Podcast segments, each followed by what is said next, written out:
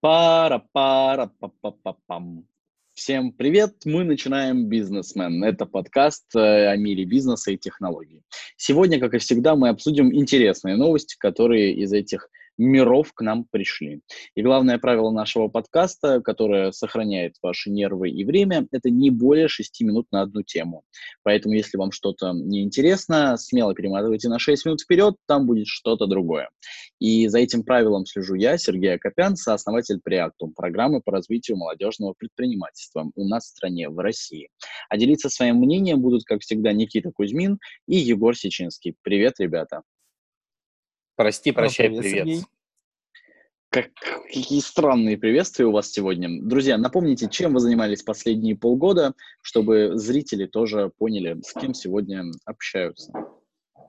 Ну, из моего приветствия можно сделать вывод, что последние полгода я посвятил прослушиванию треков группы порнофильмы, а так, в принципе, я еще занимался тем, что основал карьерный акселератор Альмамат и стартап Министерства домашних животных. Класс, Егор, а ты какую группу слушал последние полгода? А, я стараюсь не слушать разные политические группы. Мне больше всего нравится классический рок, иногда классическая музыка. А, я занимаюсь разработкой разных IT-проектов, плюс их э, продакшеном, а также развиваю свой проект NinSAR, который делает революцию в сфере property tech, то есть в недвижимости. Класс, ты аж как-то вздохнул. Революцию так вздохнул горестно. Но ну, ничего, будем верить, что революция это произойдет, или она уже идет. Но самое главное, что ваш бэкграунд сегодня нам поможет э, наиболее качественно и продуктивно обсудить, что произошло. А, и первый наш блок «Ништяки», блок, в котором мы обсуждаем различные конкурсы, различные эм, мероприятия, в рамках которых стартаперы а, либо просто начинающие предприниматели могут получить ништяки, вы, вырвать ништяки из лап э, коммерческих гидр, которые устраивают, собственно, в своих интересах всякие такие конкурсы. И э, новость, которую мы нашли на этой неделе, это новость о новом B2B-акселераторе Global Pilots, который сделали Microsoft, Ernst Young, стартап Bootcamp и сингапурский инвестиционный холдинг Altergate. Самое главное, что можно сказать об этом до обсуждения, это то, что этот B2B акселератор направлен, во-первых, на технологичные проекты, именно технологичные технологии будущего, искусственный интеллект, интернет вещей, виртуальные, дополненные реальности.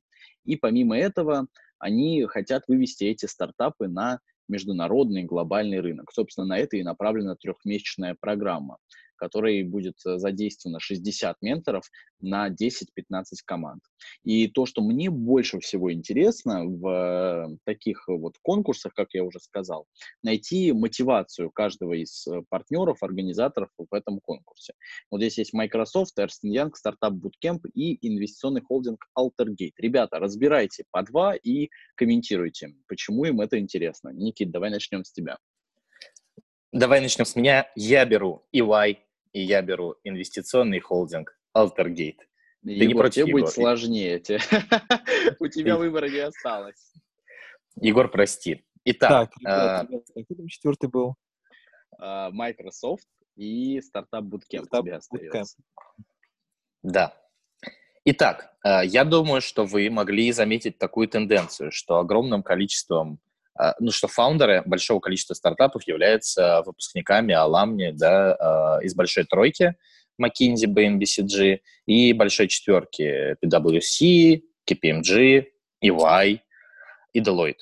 А, соответственно, насколько я знаю, сейчас очень много где прайсы запускают внутренние акселераторы в своих офисах, стартап-акселераторы.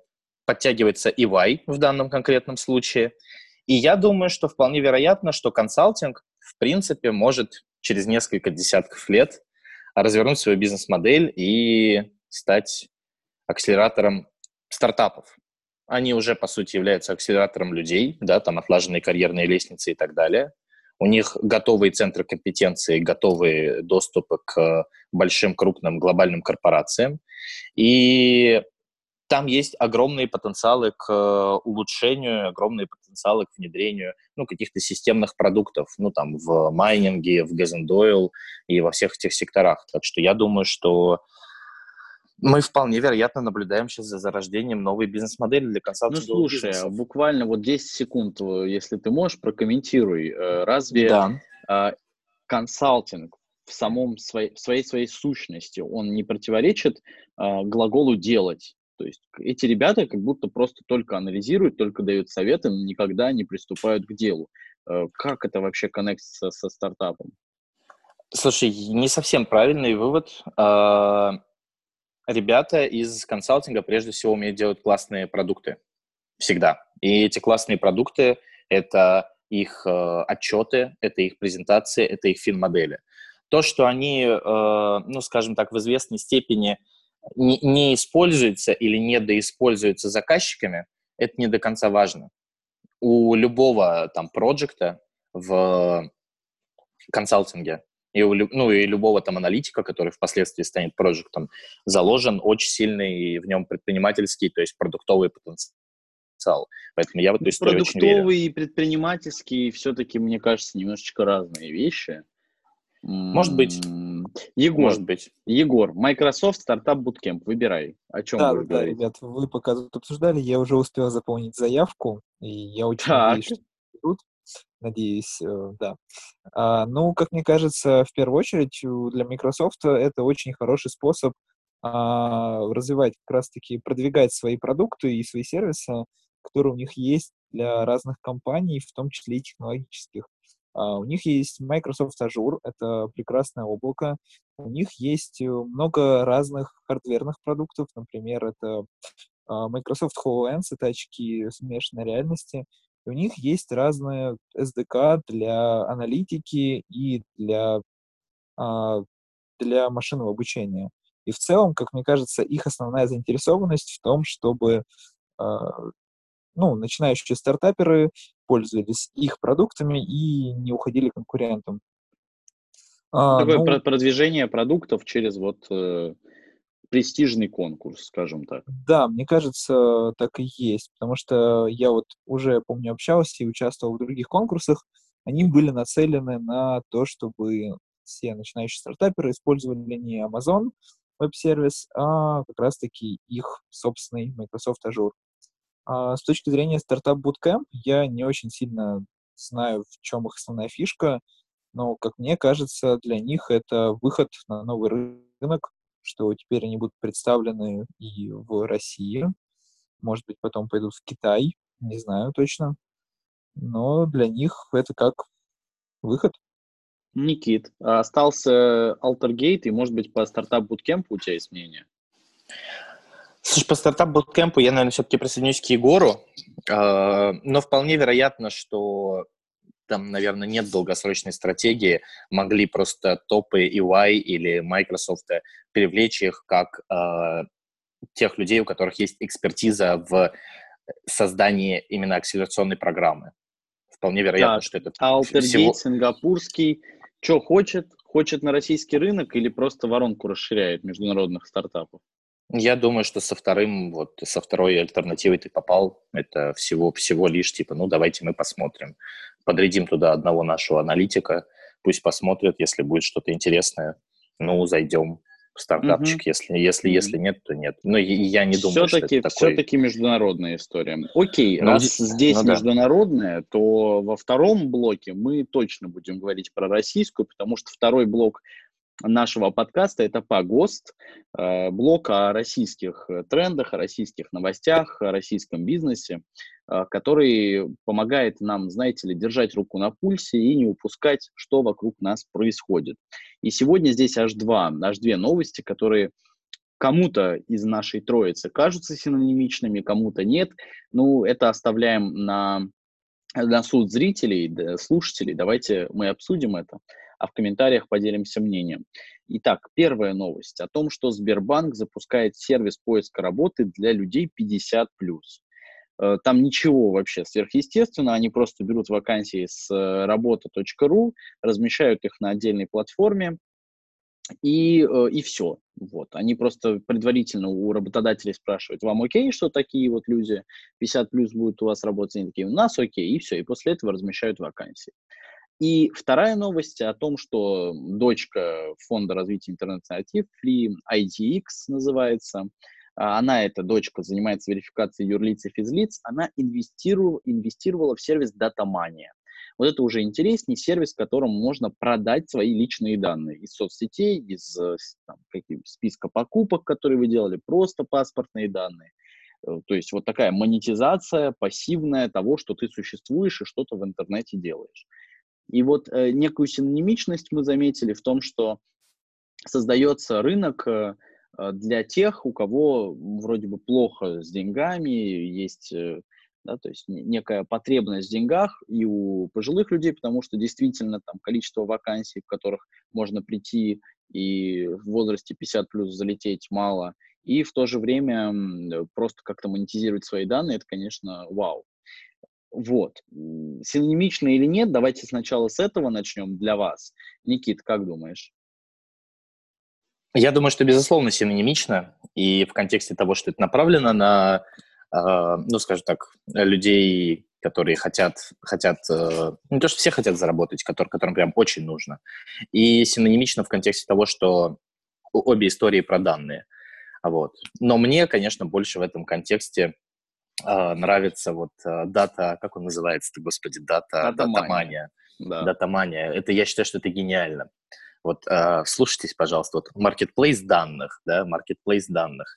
Вот насколько я наслышан о модели маркетплейсов, да, мне кажется, и, ну, я знаю вроде как, основная и идеальная концепция в том, чтобы обеим сторонам участникам процесса, ну, вроде как должно это быть выгодно, да, присутствие на маркетплейсе. Mm-hmm. И вот представьте себе два великолепных оффера. Первый – продай свои данные, всего себя с потрохами – за четыре с половиной тысячи рублей в месяц. И второй мегаофер. Компании, которым нужны данные. Давайте, давайте мы раздадим вам данные неплатежеспособного спроса, которые готовы за четыре с половиной тысячи выдать себе все. Скорее да. всего, эти люди просто снимают квартиру, ходят в пятерочку, и вот эти консюмер-сайты просто бешеные будут покупать корпораты. я считаю, что это великолепная тема э, и просто черная дыра, в которую спустят жалких 300 миллионов рублей, и она абсолютно не полетит. Спасибо. Так, это было мощно. Очень Егор, хорошее давай, мнение, давай... Никита, но мне очень нравится, но я с тобой не согласен. А, понимаешь, уже за границей есть, э, за границей, да, есть большой, есть уже две большие компании, которые как раз-таки занимаются а, маркетплейсами данных и продают их, и у них все хорошо. Мне кажется, если, а, ну, я вот даже на своем опыте я бы тоже продал свои данные, потому что Блин, просто сейчас... Для меня это контроль данных, понимаешь? Я смогу контролировать свои данные, понимаю, что доступно, а что нет. Ну, и, ну, слушай, ну, кажется, Егор, ну они что, исчезнут с э, Darknet, что ли, твои данные, с баз Darknet, если ты продашь их где-то в белой части интернета? Ну, понимаешь, как бы я хотя бы буду за это получать какие-то деньги. Ну и плюс, как мне кажется, это первый шаг, э, чтобы в России появлялось уже что-то похожее на GDRP, как в Европе.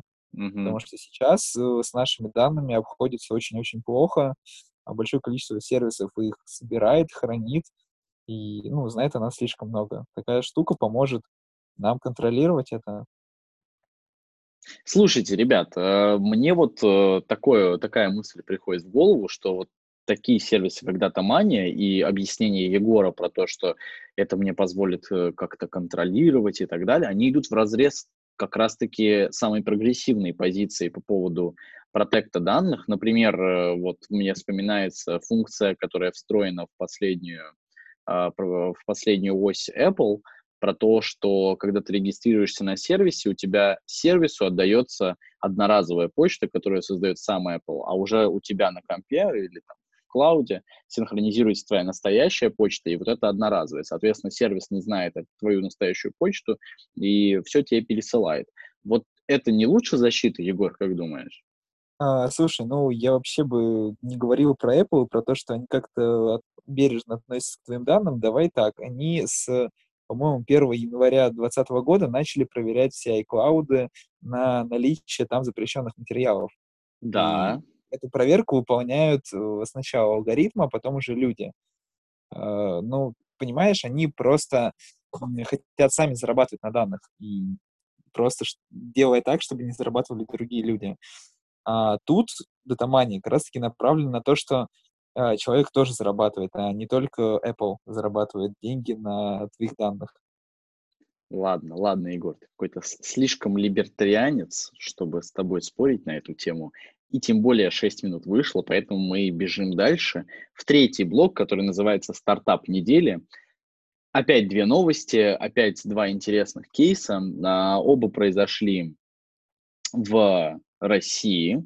А, оба произошли в России, а, но совершенно в разных категориях. Первый из них – это новый дейтинг, второй – это новая подписка на одежду. Вроде, казалось бы, все то же самое, да не то же самое, есть что обсудить. Первое – это сервис знакомств, который называется Адель. Основала его гендиректор Русбейс э, в России. И в сооснователях этого сервиса числится, я вот Дмитрия Светловского не знаю, а Артура Хачуяна хорошо знаю, он и у Варламова, по-моему, появлялся, и еще в куче интернет-роликов на YouTube светился человек, который разбирается в машин learning, data science, и вот та фишка этого приложения, она синонимична тому, в чем он экспертен. В общем, они говорят, что сделали практически все как в «Черном зеркале», в той серии, где приложение само подбирало тебе пару, внутри прокручивала, в самом, в самом приложении прокручивала все сценарии, с кем тебе будет норм, а с кем тебе будет прям нет, отстой, и говорила тебе идеальный вариант, что вот 97% иди и встречайся. Это вот первая новость у нас. А вторая новость, что вложились в стартап, который делает э, по подписке, тебе присылает лук который тебе подбирает персональный стилист. И мне кажется, что это такая легализация и вообще создание рынка лоу-кост персональных стилистов. Что выстрелит больше вот на уровне идей вот сейчас? Вот э, давайте обсудим, как вам кажется. Егор, давай начнем с тебя.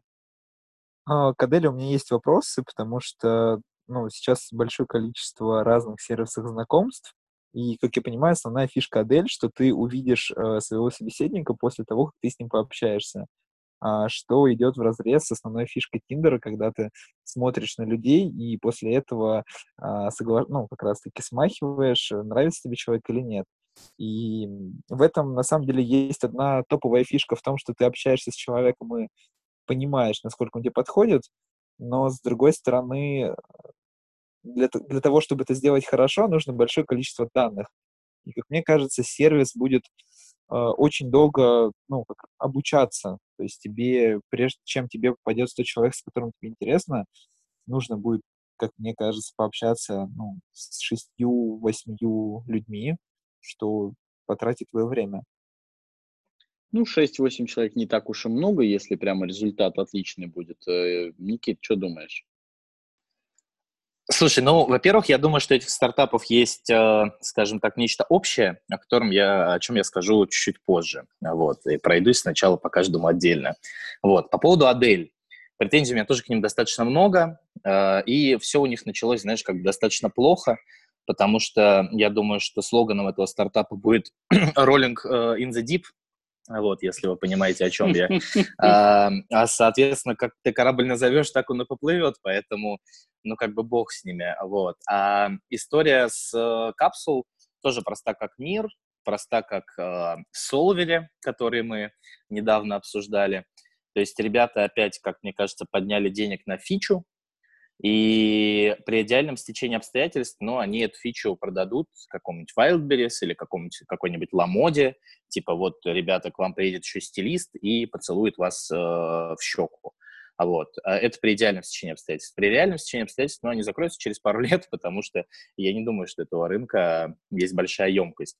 В теории э, это могло бы быть интересно среднему сегменту, там, среднему плюс сегменту, высокому сегменту, но, знаете, как бы нормальный человек, ну, в смысле, там, нормальный бизнесмен какой-то, обеспеченный человек, когда он заходит в магазин э, «Смешные цены», он действительно заходит, чтобы посмеяться. То есть, как бы, стилист за, э, 3, за 300 рублей – это, это правда смешно.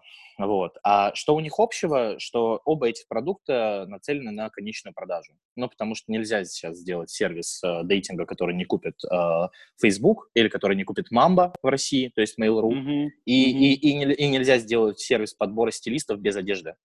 Тот, кто продает одежду, тот, тот правит бал, как мне кажется. Поэтому Подожди, при идеальном стечении... Мамба живее всех живых. А, недавно, да, там?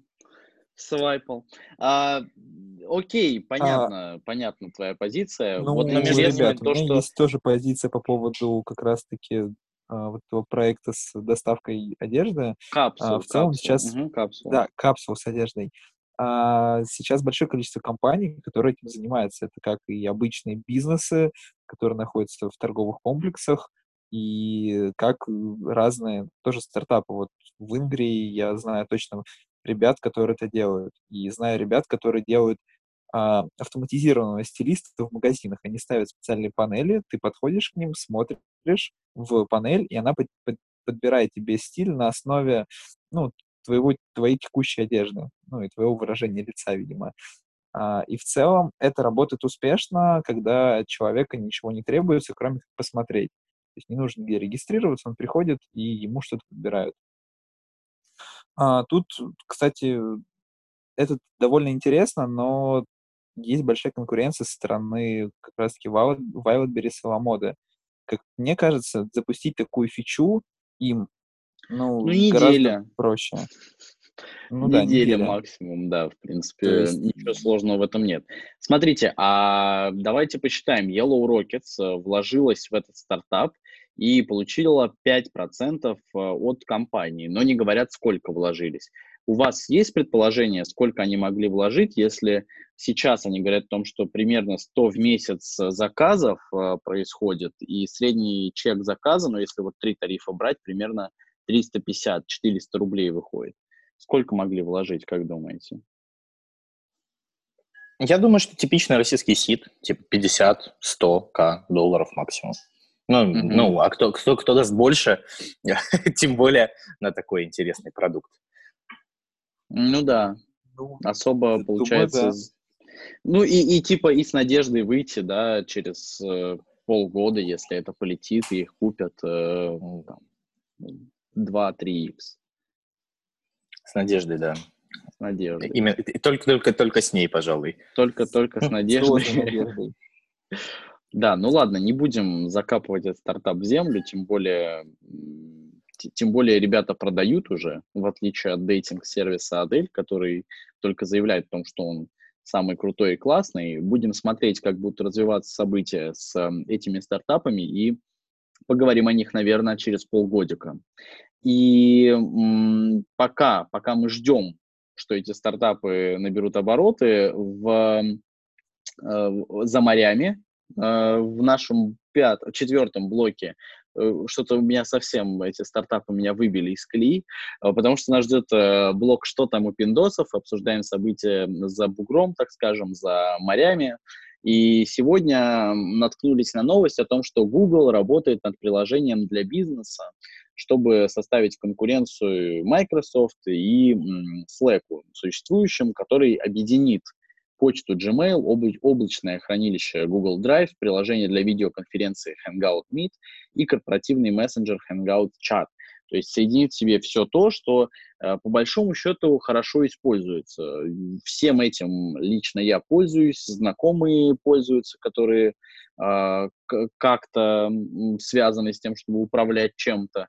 Э, соответственно, такие популярные сервисы получится у них создать что-то единое вот из всех этих э, штук, то есть получится ли у них такой Франкенштейн, который обгонит действительно существующих конкурентов. Как вы думаете, Никита?